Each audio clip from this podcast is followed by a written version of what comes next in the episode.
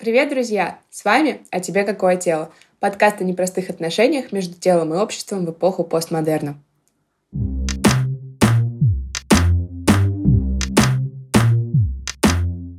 Я Катя.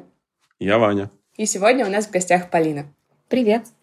Мы напоминаем, что любой из вас может стать героем нашего выпуска. Для этого достаточно просто заполнить форму в описании.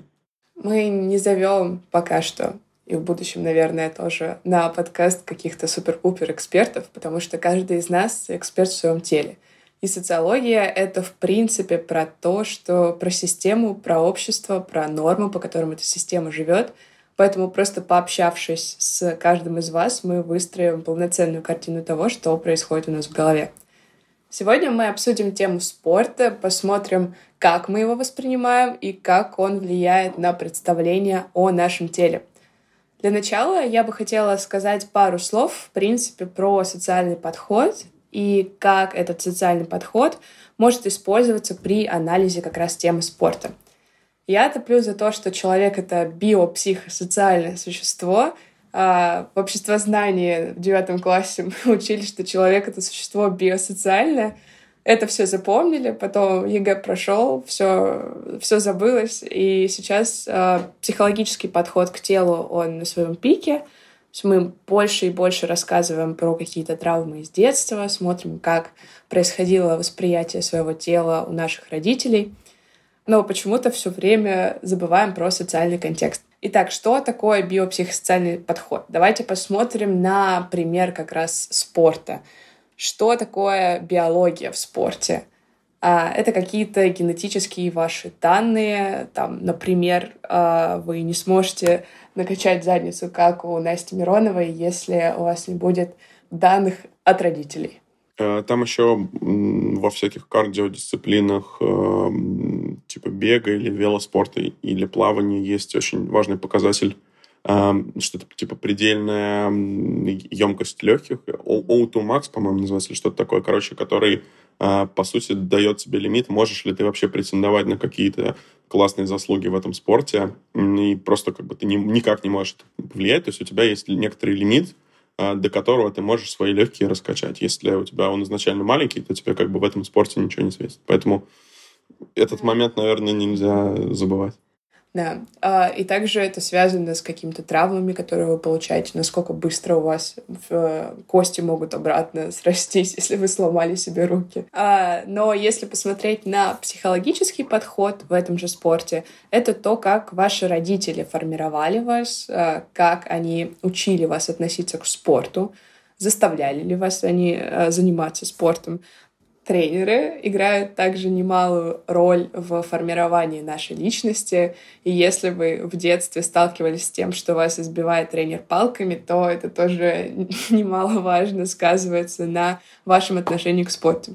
И теперь посмотрим как раз на социальный подход, про что это может быть.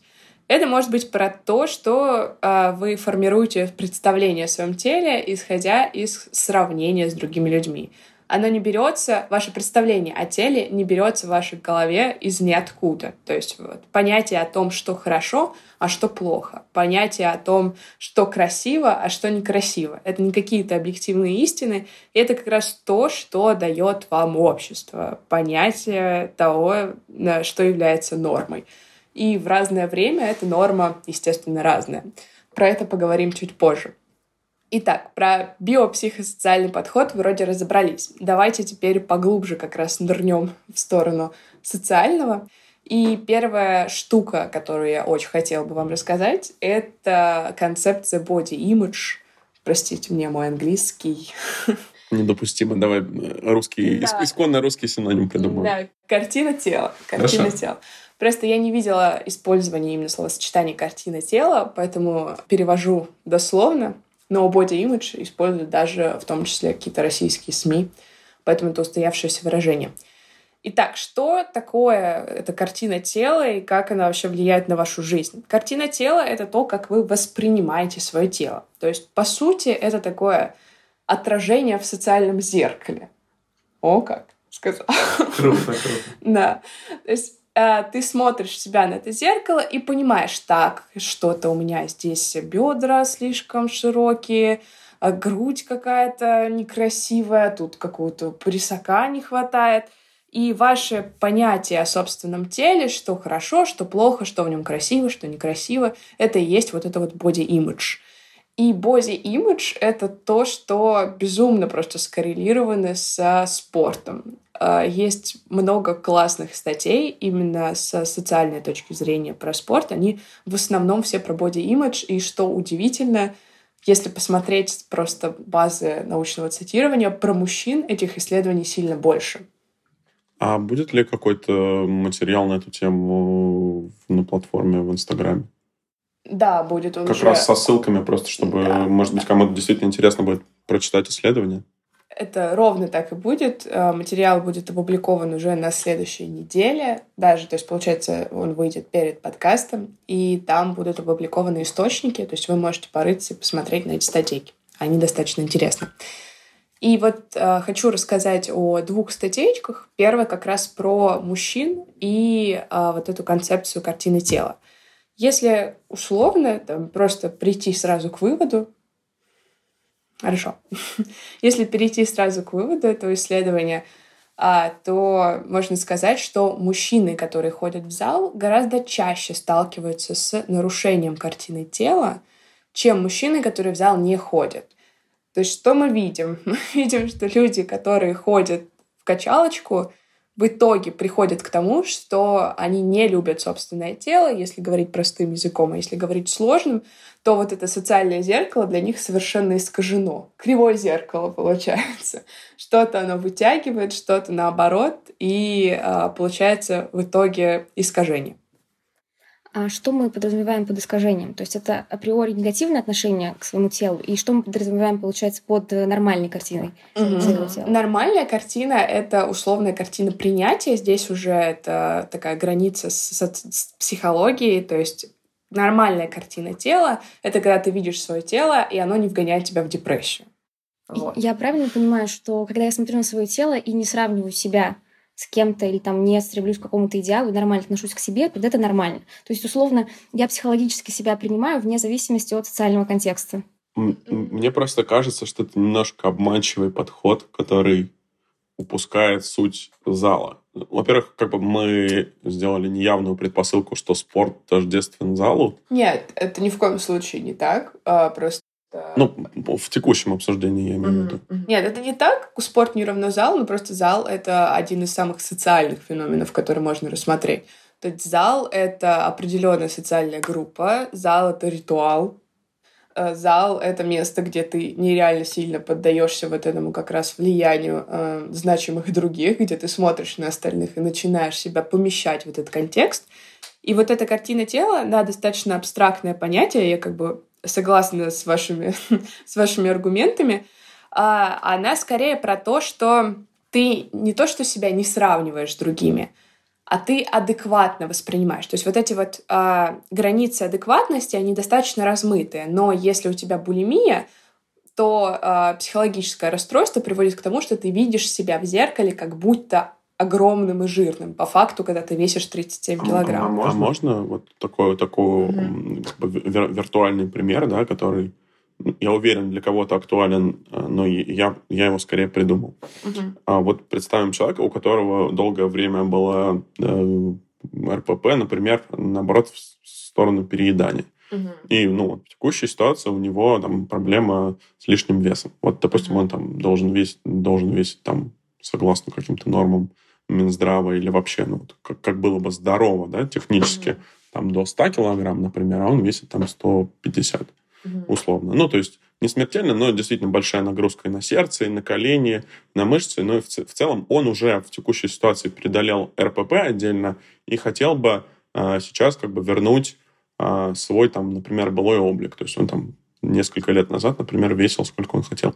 А будет ли в данном случае здорово, ну, реально хреначить как бы ради этой цели? Или это, опять-таки, получается нездоровое сравнение, и он как бы себя ну, не принимает в текущем варианте. Ну, то есть он же должен себя не принять в текущем варианте, чтобы как бы стремиться к чему-то. Потому что если он себя принимает, зачем уже стремиться? Mm-hmm, mm-hmm, поняла. А, окей, я, наверное, чуть-чуть запутала вас словом принятие, потому что это очень психологический подход к телу. То, что сейчас как раз о чем говорить модно — про безусловное принятие своего тела, а, карти... расстроенная картина тела, то есть даже пойдем от обратного, не как выглядит нормальная картина тела, как выглядит расстроенная картина тела, это когда ты обращаешь особое внимание на какие-то свои детали, которые по факту никакого вреда для твоего здоровья не несут. То есть расстроенная картина тела — это когда я стою, у меня небольшое пузико, и я реву перед зеркалом из этого пузика, потому что оно же невероятно огромное, я же уродина. Вот расстроенная картина тела. А, а нету, э, вот, в, есть же расстройство, это, ну, наверное, это психическое расстройство считается, э, дисморфия, по-моему, да, где да, ты, да, у да, тебя да, панический есть. страх любых э, серий нормальных отклонений. То есть, грубо говоря, маленькая-маленькая розинка, да, которую другой человек бы воспринял как собственную фишку, там, например, да, или мушка там на лице, и у тебя панический страх, что это там худшее, что с тобой случалось, обязательно нужно ее быстренько там срезать лазером, и вот только так можно. И как бы это чем дальше, тем хуже. То есть есть же люди, которые, грубо говоря, входят можно сказать, во вкус пластических операций и не могут, не могут остановиться. Да, это вообще отдельный интересный феномен, на который можно отдельный выпуск сделать а ну, про, про пластические операции. Да. Но дисморфия — это действительно классный пример нарушенной картины тела. То есть одно с другим безумно связано. То есть это не одно и то же, но это вот они совпадают, эти области, если их наложить друг на друга на 90%. Действительно, если у тебя есть дисморфия, у тебя точно есть искажение картины тела. Но если у тебя есть искажение картины тела, это еще не 100% у тебя дисморфия. Вот как это работает. Вот. А, давайте к результатам да, исследования. А, мужчины, которые ходят в зал, часто страдают как раз а, расстройством пищевого поведения, это уже тоже психологическое заболевание, и вот этой вот дисморфией, а, в том числе нарушением картины тела. В частности, дисморфии в общем и целом нарушением картины тела. Что мы имеем? Люди, которые пришли вроде как за заботой о собственном здоровье. Ну, а, в, в условный зал. В условный зал, да. Назовем это какой-то, представим райский сад под названием зал, где все э, занимаются тем, чем хотят, где нет вот этих пузатых экспертов, которые говорят, что у тебя техника страдает. Вот этот радужный зал. Мы все мы знаем, что они есть. Все мы знаем, что они есть, да. А, и человек приходит в этот радужный зал, по идее, чтобы позаботиться о себе. Получает расстройство пищевого поведения и а, искаженную картину тела. Это первое исследование. То есть там а, чем научный подход как бы характерен, вам не дадут общих советов в конце исследования, как жить вам не скажут, так, смотрите, мы нашли значимую разницу между э, расстройствами у группы мужчин, которые ходят в зал, а не ходят, значит, не ходите в зал. Такого вывода там не было, и у нас его тоже не будет. Даже у британских ученых? Британские ученые самые лучшие. Да. И второе исследование, про которое я хотела сказать, а, там уже делался упор ну, на гендерных различиях в этом процессе. И к чему пришли авторы? К тому, что а, а женщин в зал ходит меньше, чем мужчин, то есть это был количественный анализ а, в таком уже среднем возрасте, если мы говорим не детский, а там такой подростковый, 18 плюс, дееспособный возраст Ты до там, 30 процент, лет. Процент. Да, да, да процентах, ну, во взвешенных процентах с учетом количества населения. Разумеется. Да, да. А, и женщин ходит меньше, и это не про то, что женщины меньше следят за собой, а про то, что как раз в подростковом возрасте, если мы там берем условный Sweet 16 и наш любимый период пубертата, женщины сильно чаще испытывают какое-то давление со стороны сверстников. То есть они чаще, чем мужчины, сообщают о наличии давления на них в зале со стороны сверстников. То есть а, больше давления и больше влияния, естественно, оказывают на нас наши сверстники, потому что это какая-то наша социальная группа. Мы ей доверяем, мы себя не сравниваем с 45-летними людьми, потому что мы находимся не в этой категории. А, мне еще кажется, что вот этот процент женщин, которые меньше посещают, лично из моего опыта, это потому что девушки ну, к этому более ответственно, что ли, относятся, и как бы не всегда доходят до того, что им уже прям нужно в зал. То есть даже сделать йогу утром на 15 минут, это уже все равно какой-то спорт, которого, ну, парни, мне кажется, достаточно часто избегают и в, и в молодом возрасте, да, а чем старше, тем хуже становится. Ну, стереотипно, но по личному опыту ну, согласна. Я, я конечно, как бы сделал да. же, да, эту звездочку поставил, что я не претендую да. на то, что это научно, просто, а, ну, несколько человек лично знаю, которые были очень э, спортивными, там, активными, там, до, там, скажем, 30 лет, а в какой-то момент случился просто резкий перелом, где они, грубо говоря, забили на попытки mm-hmm. оставаться в, ну, в ну теле, да, которое у них там было мощное и накачанное, и как-то забыли про это. А у женщин в то же время как бы оно само собой получается Я могу даже пояснить это с социальной точки зрения. Если мы посмотрим на потрясающее гендерное неравенство в России, э, история гендерного неравенства, она сложна и многогранна. Здесь нет каких-то однозначных ответов и не будет. Но э, если мы говорим про такую супер традиционную картинку, где мужчина приходит, зарабатывает деньги, то женщина в этой картинке должна потрясающе выглядеть, за собой следить, воспитывать детей и так далее. Я сейчас даже не, не сугубо из стереотипа сужу. Есть, опять же, исследование финансового поведения населения. И в тех семьях, где мужчина приносит деньги в семью, гораздо больше требований к женщине выглядеть хорошо. Вот. И эта картинка, где мужчина должен зарабатывать деньги, она у нас популярна именно как идеал. Но это чисто, мне кажется, стандарт, вот эта вот э, американская мечта там 1950-х годов, где там да, вот у тебя, значит, да. бизнесмен, э, если очень классный сериал, один из э, таких достаточно глубоких, Madman называется. Вот, и там как раз вот этот вот образ, где там есть крутой пиарщик, он там придумывает дизайн для Lucky Strike, и жена у него такая там по хозяйству и такая вся супер красивая. Вот в таком духе.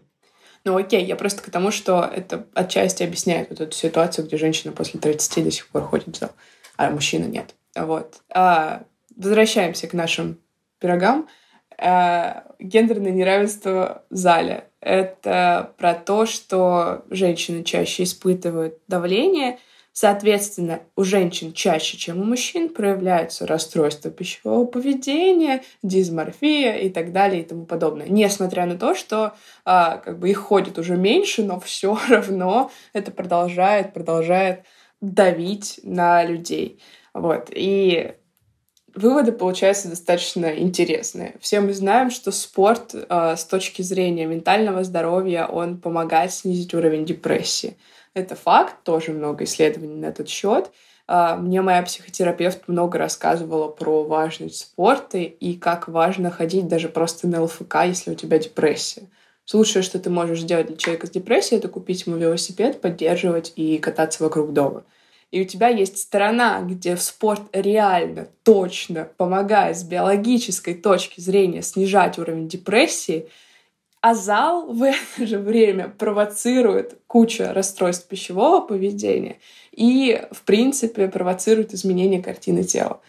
Поэтому зал — это неоднозначный феномен, с которым надо работать. И над своими мотивами похода в зал надо работать. Я тут, наверное, от себя да, ставлю 5 копеек, что я хожу в зал с девятого класса, и изначально много достаточно депрессовала на этот счет, ставила себе завышенные цели, естественно. А, хотела через неделю быть невероятной, причем по каким меркам невероятно, непонятно. Но как только я начала подходить к залу как к заботе, и удовольствие от зала выросло просто невероятно. И, и результаты, что интересно, появились гораздо быстрее и гармоничнее как-то. То есть я свое тело гораздо больше люблю, когда я хожу в зал с заботой о ментальном здоровье, чем когда я хожу в зал со словами «Сейчас у меня жопа отрастет», и просто, если не отрастет, то сразу будет все очень плохо. Значит, я не добилась своих целей. Значит, не наприседала, да? Да, не наприседала. Тут, наверное, перейдем как раз а, к собственному опыту, он у всех есть, да, про зал.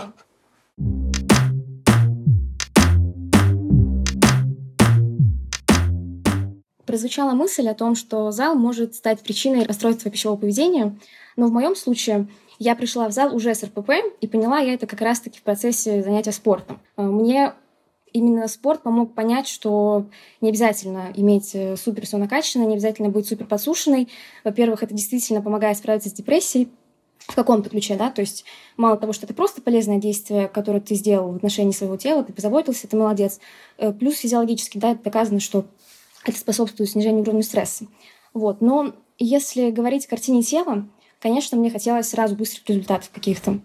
Вот. Но э, в процессе все это немножечко ты снижаешь степень вообще э, каких-то требований по отношению к себе, занимаешься, но из-за того, что я занималась э, в группе и продолжаю заниматься в группе, социальный контекст как никогда важен. И самый сложный период — это когда ты приходишь и смотришь на девушек, женщин, которые занимаются уже давно, и понимаешь, что ты так не можешь. Ты не можешь выполнить столько подходов.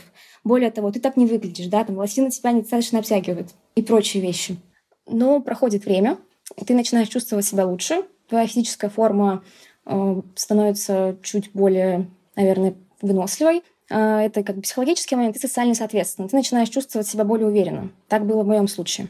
Проходит время, ты начинаешь чувствовать себя лучше, потому что можешь уже вынести больше нагрузки, чувствуешь себя увереннее в группе, уже не так сильно смотришь на других. У меня даже это было чревато тем, что когда я начала делать какие-то успехи, я даже начала смотреть чуть свысока на других, но очень быстро поймала себя на этой мысли, тоже этот момент рефлексировала и поняла, что вообще не должно быть никаких других людей рядом с тобой.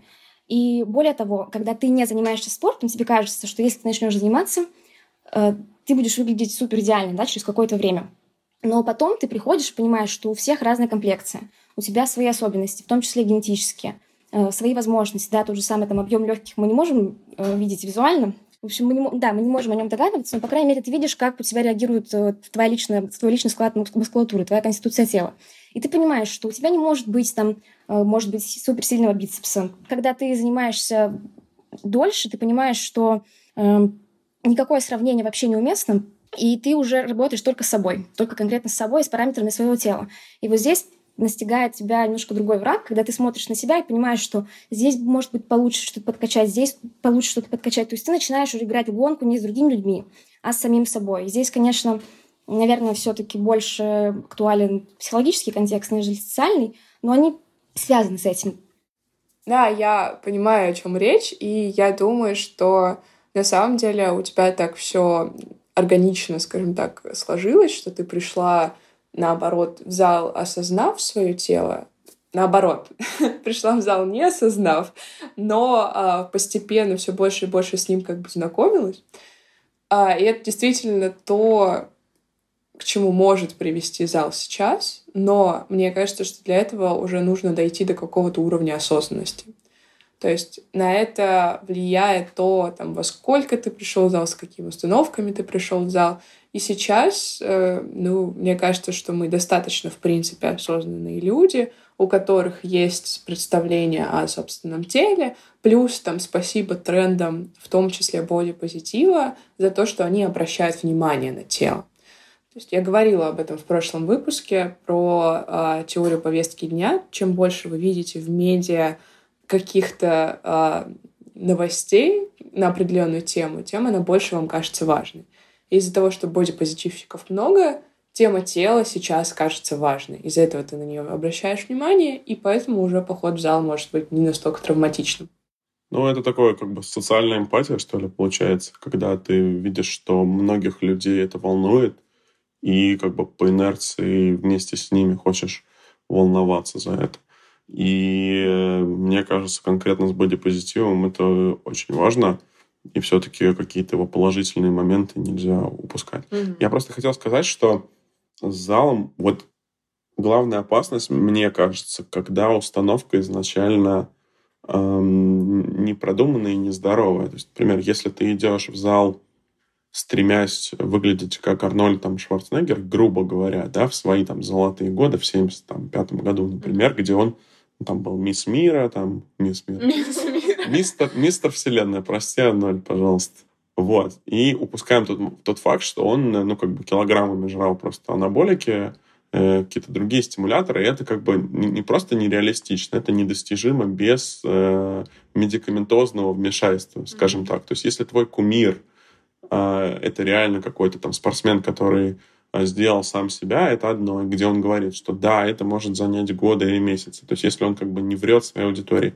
Но если твой кумир — это условный какой-то там неоднозначный какой-то персонаж, который говорит, что да просто подними свою жопу с дивана, да просто давай начни делать, и все, типа, через неделю получится. И вот когда у тебя через неделю не получится, хотя ты там провал, ты можешь ну, как бы все последние надежды на этот зал потерять. Мне кажется, вот это вот именно эта токсичность на входе, как бы, да, ее не все способны перетерпеть. Вот про то, что Полина сказала. То есть, когда ты уже в этой культуре, когда ты знаешь какие-то правила, когда ты уже знаком с людьми, э, тебя там известен маршрут от дома, сколько у тебя это времени займет, тебе это как-то более спокойно, меньше неопределенности в этом всем. То есть ты приходишь, спокойно в своем темпе занимаешься, у тебя нету там цели на неделю, у тебя там есть цель на год, я не знаю, там вот чтобы у меня там обхват бицепса там на 2 сантиметра больше стал, грубо говоря, вот твоя цель. И поэтому постепенно ты там увеличиваешь вес в своем каком-то темпе. Тогда это может быть классно. Но у меня э, видимо, я не знаю, какое-то понимание, да, э, наверное, Полина сейчас более подробно скажет, что это не так распространено, как могло бы быть. То есть очень много людей приходят и сгорают за, там, за неделю, за две в зале, просто потому что они изначально какую-то вот совершенно неправильную картину себе выстроили, как это будет выглядеть, какой это будет скорость там, воплощения их желаний. Да, Вань, спасибо, что сказал про это. Я на самом деле забыла упомянуть очень важную вещь. Как правило, когда ты приходишь в любой зал, тебе предлагается, предлагается пройти там, пробную тренировку с тренером, да, с одним из тренером именно тех, кто занимается в. И вот э, когда я пришла, меня встретил молодой человек, достаточно такой накачанный, ну, все по стандартам тренера. Когда я сказала ему, что я бы хотела начать с групповых программ, потому что я новичок, потому что я не очень хорошо разбираюсь в технике, но не могу позволить себе заниматься индивидуально, э, мне кажется, что это будет хорошая идея, на что он мне ответил, да это все вообще фигня. Угу. Полин, серьезно, не стоит этим заниматься, это трата времени, это просто вот такой эффект плацебо.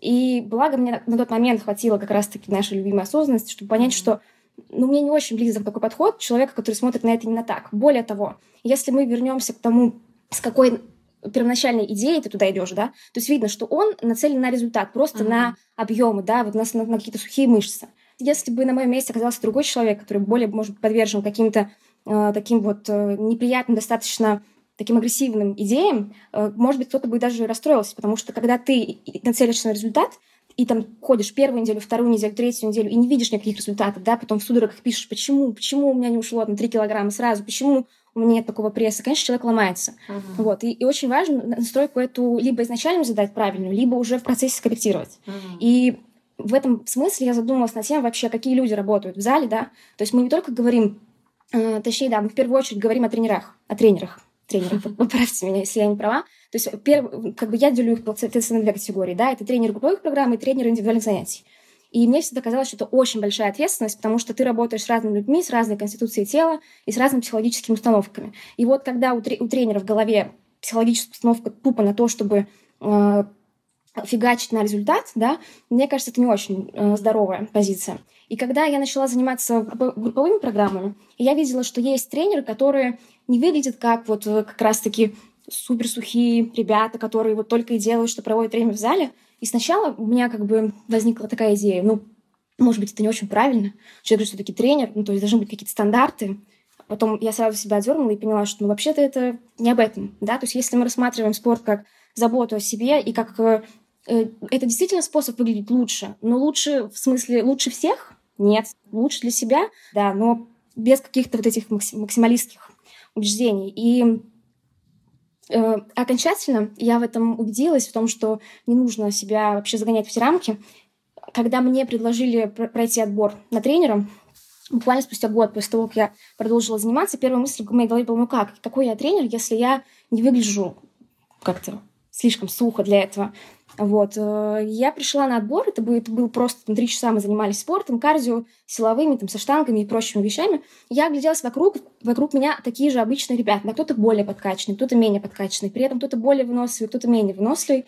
И когда я прошла отбор, когда познакомилась с ребятами, которые э, тебя условно ведут, да, как просто как твои временные такие чичеры, поняла, что вообще не должно быть никаких предрассудков. И более того, вот э, в обществе тех ребят, с которыми я потенциально должна была работать, я просто впоследствии отказалась, но это не так важно. У них нет предрассудков на этот счет. То есть они абсолютно здорово смотрят на это. И меня это очень-очень порадовало. Вот здорово бы было, если бы тренеры индивидуальных программ тоже бы к этому так относились. Мне кажется, здесь самый важный момент — это в голове у себя разграничивать, что есть спорт, скажем так, для простых людей, есть спорт профессиональный. И это два настолько далеких друг от друга мира, и вот, вот эта вот нацеленность на результат, она очень характерна для таких советских трушных тренеров. Я как человек, который там, насколько я помню, один я раз ездил. Вот у меня брат занимался в секции Олимпийского резерва, и в какой-то из раз я с ним в лагерь ездил там на две или на три недели. И там прям вот эта вот вся э, трушная советская токсичность тренировок была заметна, потому что ребята, которые давно занимались, они абсолютно нормально относились к какому-то дикому, дико неуважительному отношению со стороны тренеров. А, ну, хотя они были а, там, насколько я помню, там нам было по 14-15 лет всем, они были уже в этот момент достаточно спортивные парни с разрядами и так далее. И они абсолютно спокойно к вот этой вот э, там ненависти, что там типа надо хреначить, э, что все это отмазки, ты не имеешь права даже посидеть, почитать книжку, не то, что там, э, не дай бог, сожрать там чипсов или там просто пропустить тренировку. Нет. То есть, как бы, вот у тебя результат. Типа, а иначе ты там не поедешь на Олимпиаду через два года. Ну, вот что-то в таком духе. Это как бы вот вообще надо понимать, что когда ты идешь в зал, это ты не за этим идешь. Потому что если идешь за этим, и ты не готов, изначально у тебя нет этого опыта, ты точно загоришь. Я думаю, что по пальцам можно людей сосчитать, которые там в 10 плюс лет, грубо говоря, способны прийти в зал с таким настроем и просто не офигеть от жизни сразу. Потому что именно у детей, у которых, ну, очевидно, повышенная внушаемость, им можно эту установку еще как-то заложить уже взрослому человеку, но это реально надо вообще сломать все, что у него есть в голове, чтобы такое там построить. Да, у меня здесь тоже есть свои пять копеек. А первая тема — это как раз про то, как выглядят, выглядят тренера. А, я ездила учиться в Эдинбург, недавно, и там всем студентам тоже предлагался зал, такой классный, большой-большой зал, то есть сравним с нашим world-классом каким-нибудь, с бассейнами групповыми, программами и так далее. Да, с красненьким world-классом, не с зелененьким. И там атмосфера была настолько не, для меня не похожая на все, где я была до этого, я была в разных самых залах, в залах Екатеринбурга, в залах в подвале Екатеринбурга, в топовых залах Екатеринбурга, в общарном зале уже в Подмосковье, который был бесплатный для студентов в красненьком ворд-классе и просто в зале там вот в спальнике. И везде атмосфера отличалась, но нигде не было, как в Эдинбурге. И что я здесь хочу сказать? Там все тренера выглядели не как вот наши вот эти вот мужики-качки сухие. Они все были, ну, как бы в здоровом теле. То есть они не были супер сухими. Я не видела там ни одного сухого тренера, ни одного. Причем там много как раз было программ групповых очень, и причем самых разных, и там это супер популярно. То есть у нас, мне кажется, гораздо больше хейтят какие-то групповые программы со словами, что ой, да это вообще бесполезно, там это было безумно распространено, и там не только какой-нибудь бодипамп и йога, а какие-то странные танцы. То есть это даже не зумба была, это была это танцы на резинках, когда тебя подвешивают к потолку. Ну, в общем, куча всего, и люди действительно в теле и очень относятся к этому, как вот именно у них было то, что фан. То есть они говорили, что спорт is fun, и это их девиз, то есть то, где написано там лого университета Эдинбурга, и спорт is fun. Как бы и ты приходишь туда просто поржать, встретить людей и позаботиться о теле. И это атмосфера, которую я не видела нигде в России. Я думаю, это хороший способ э, долгосрочного, ну так, в кавычках, я в воздухе показываю кавычки, удержать людей в какой-то такой секции, да, где они действительно получают удовольствие и не только там усталость бесконечно, потому что усталость, она многих изматывает и не мотивирует совсем. Вот. И здесь, я думаю, мы подобрались к тому, что мы, наверное, вначале не вспомнили, к тому, к тому что э, спорт и такое для нас инородное слово «фитнес» — это как бы совсем не то же самое. И вот мы скорее сегодня, наверное, обсуждаем, что для многих очень подошел бы фитнес, но спорт подошел бы совсем не всем.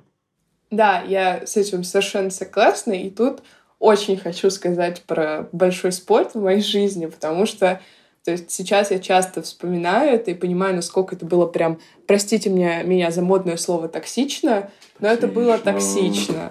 А я в детстве занималась спортивной гимнастикой лет пять-четыре. Ну, то есть у меня есть разряд, все такое.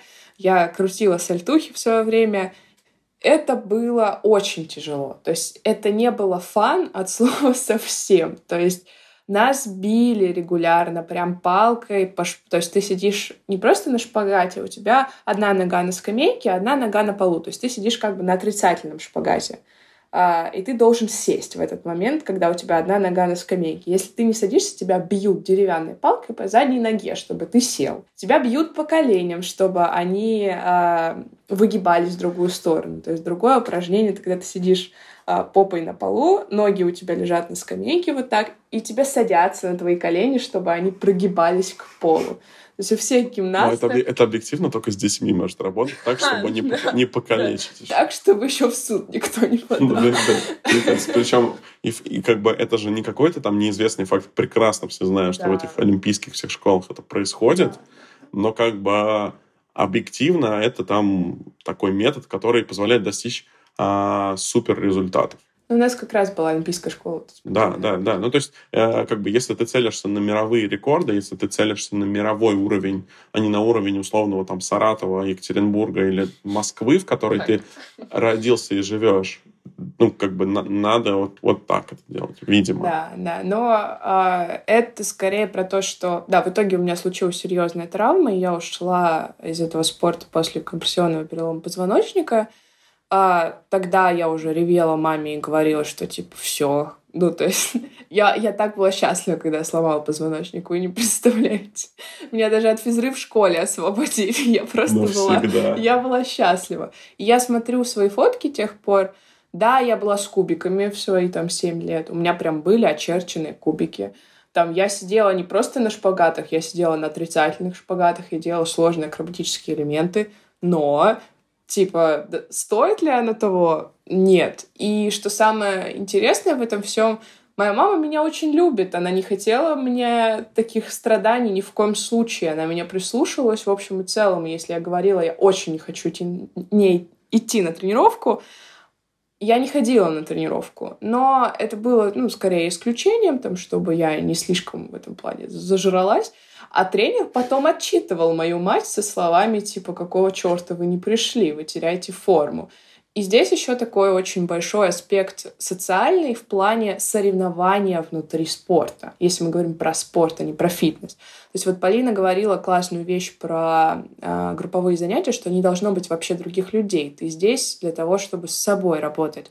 А там ты для того, чтобы Настю сделать, чтобы круче, чем Настя выступить, потому что в Настю все вкладывают. Ну, я даже помню, как зовут как бы всех этих девочек. У нас была Аня и Настя, две девочки, которые были просто, ну, они объективно были очень хороши. Они были достойны всероссийских соревнований, и поэтому все тренеры тратили все время на них. А на остальных, ну, это просто было типа, ну, идите там друг э, другу э, попереломайте. Способ получить сиблинговую травму, даже если у тебя нет родного брата да, или сестры. Ты да, просто, да. ты нелюбимый ребенок даже уже не дома, а типа на секции. Никто на тебя не хочет время тратить, потому что ты типа не имеешь достаточного в их глазах потенциала. Mm. Ну и здесь работает как раз вот эта штука социального сравнения, потому что ты себя сравниваешь бесконечно с этими людьми, и тут уже грань между социологией и психологией, которая переходит э, в психологию, где ты себя чувствуешь каким-то незначимым, ненужным, потому что ты хуже, чем там эта Настя, потому что ты там крутишь хуже, чем Настя, и, ну, получается у тебя хуже. И это соревнование остается с тобой на всю жизнь. То есть сколько я общалась с людьми, которые были задействованы в а, таком прям серьезном спорте, будь то пловцы, а, фигуристки, то есть у меня есть я знакома с Юлией Лепницкой, come on, то есть у меня есть люди, которых, которых я знаю из, из большого спорта, там всякие би биатлонисты и так далее и тому подобное. И у них вот этот дух «я должен всех порвать» остается на всю жизнь, серьезно. То есть я из-за того, что ушла рано, у меня это не так, наверное, проявляется. Хотя комплекс отличницы отсюда же берется. Но люди, которые ушли там, там не знаю, даже в 15-16 лет, они ужасно соревновательные во всех сферах жизни. Тоже деформация получается. Да, такая. да, да. То есть спорт, фитнес, да, разные вещи. Ты хотела рассказать про спорт ради спорта. Я хотела рассказать, да. Э, это вообще личная трагедия, личная боль. Я человек очень ленивый искренне э, не способен что-то делать ради того, чтобы делать, и мне нужна очень какая-то классная мотивация. Вот конкретно со спортом у меня никогда не получалось удержаться на каких-то упражнениях, грубо говоря, там, дольше пары-трех месяцев. То есть пару раз у меня было, что я такой, я типа делаю зарядки. Вот я каждый день по полчаса э, делаю какой-то там набор упражнений. Я там спросил у экспертов, опять-таки в кавычках, да, у знакомых поспрашивал, что можно поделать. Турничок, отжимания, приседания, планка, вот в таком духе. И вот я там три месяца фигачу. Ну и какой-то прогресс намечается. Вот мой как бы там исторический лимит. А, и мне кажется, максимум в зал я ходил там типа ну, может быть, три недели, опять-таки, подряд.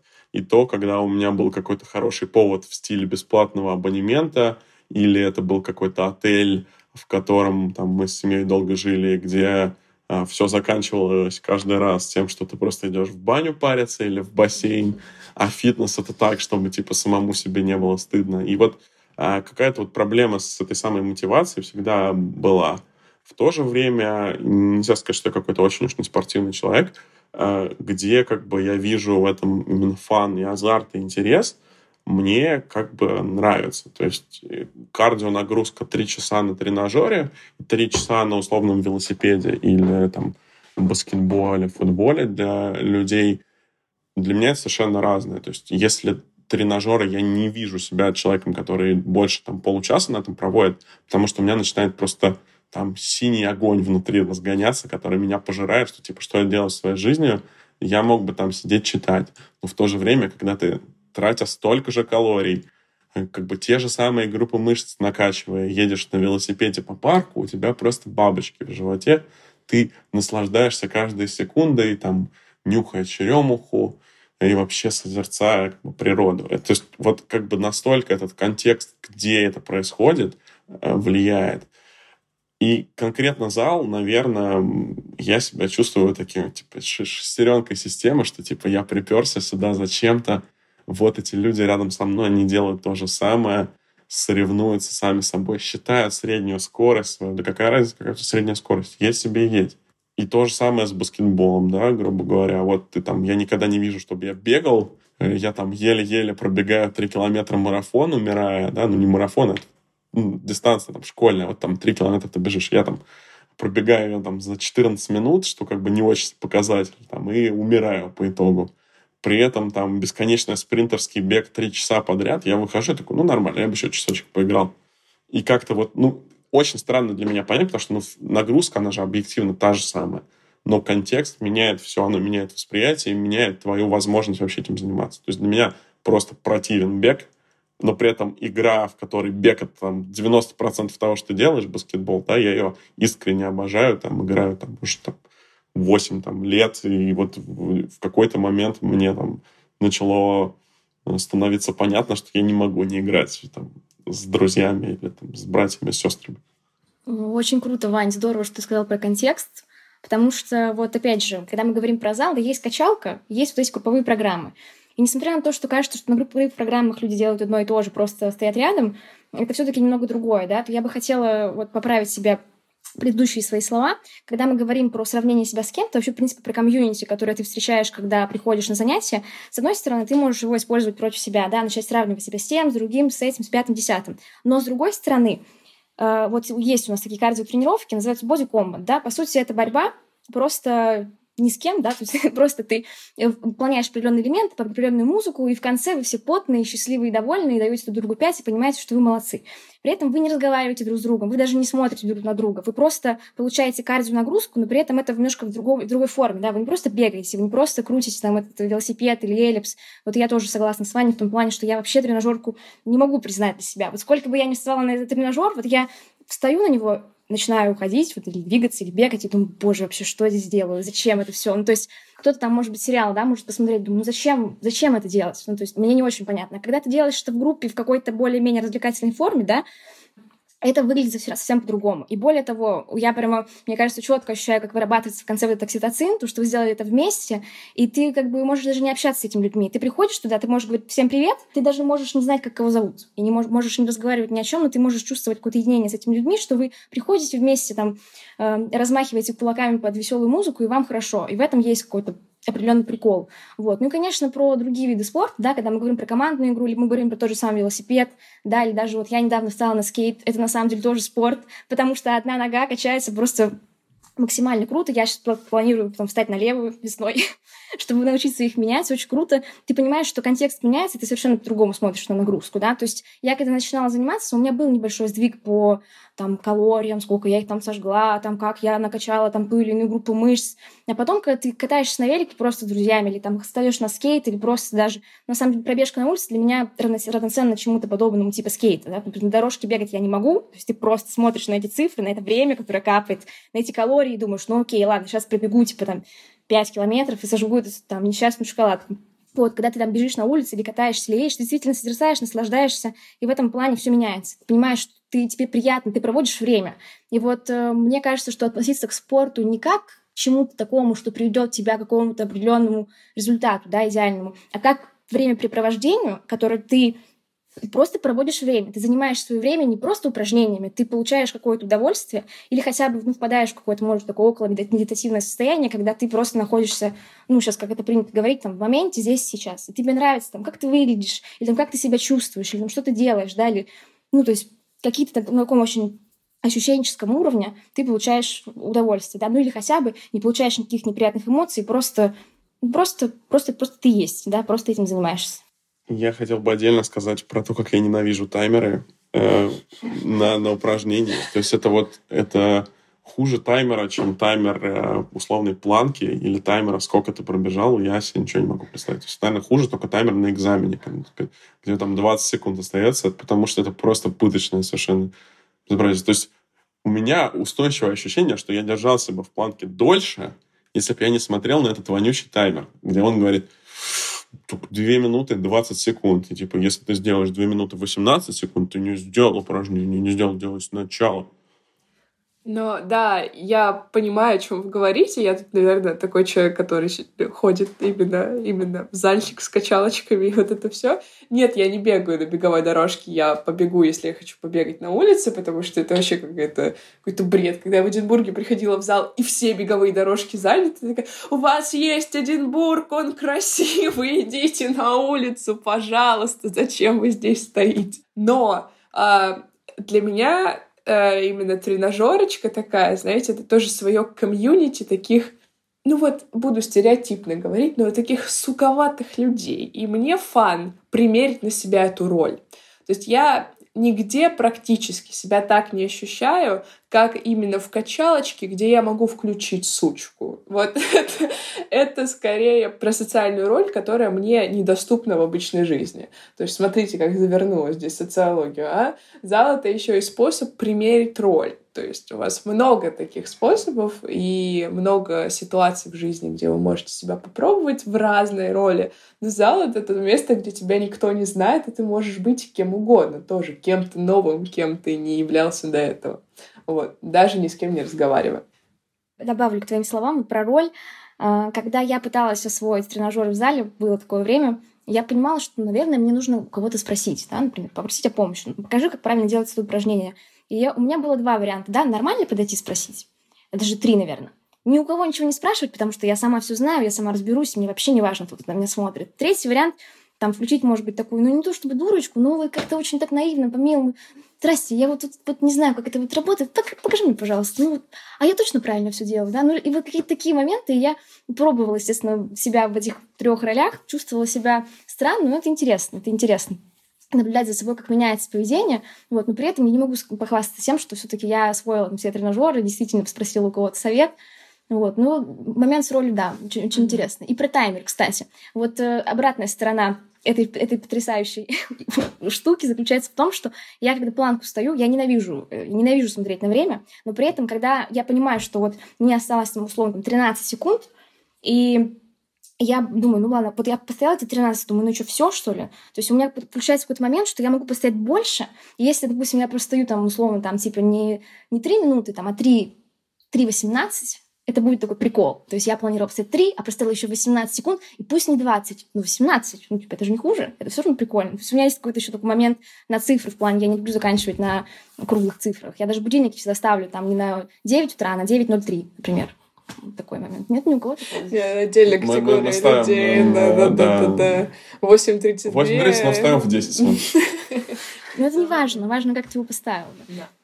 Итак, друзья, если подводить итог э, всему сказанному и дать какое-то практические указания, мы нарушим академическую традицию не давать советов в конце, мы дадим совет в конце. Смотрите на мотивацию, ради которой вы идете в спорт. И в спорт ли вы идете? Или в условный фитнес? Мне кажется, мы разобрали несколько таких моментов, которые помогут вам решить, что вам больше подходит, что позволит вам как-то устойчиво заниматься своим телом, при этом не испытывая сожаления, что вы что-то не делаете, не испытывая э, какого-то дискомфорта каждый раз. И мне в свое время очень такое было бы при пригодилось, благо у меня вот братья все-таки помогли с этим. На этом все. Спасибо, что слушаете. Напоминаем, что у нас есть Инстаграм, где мы публикуем истории людей. Вы можете стать героем нашего проекта, как это сделала сегодня Полина. Для этого просто напишите нам через Google форму в описании. Пока-пока. Пока. Пока.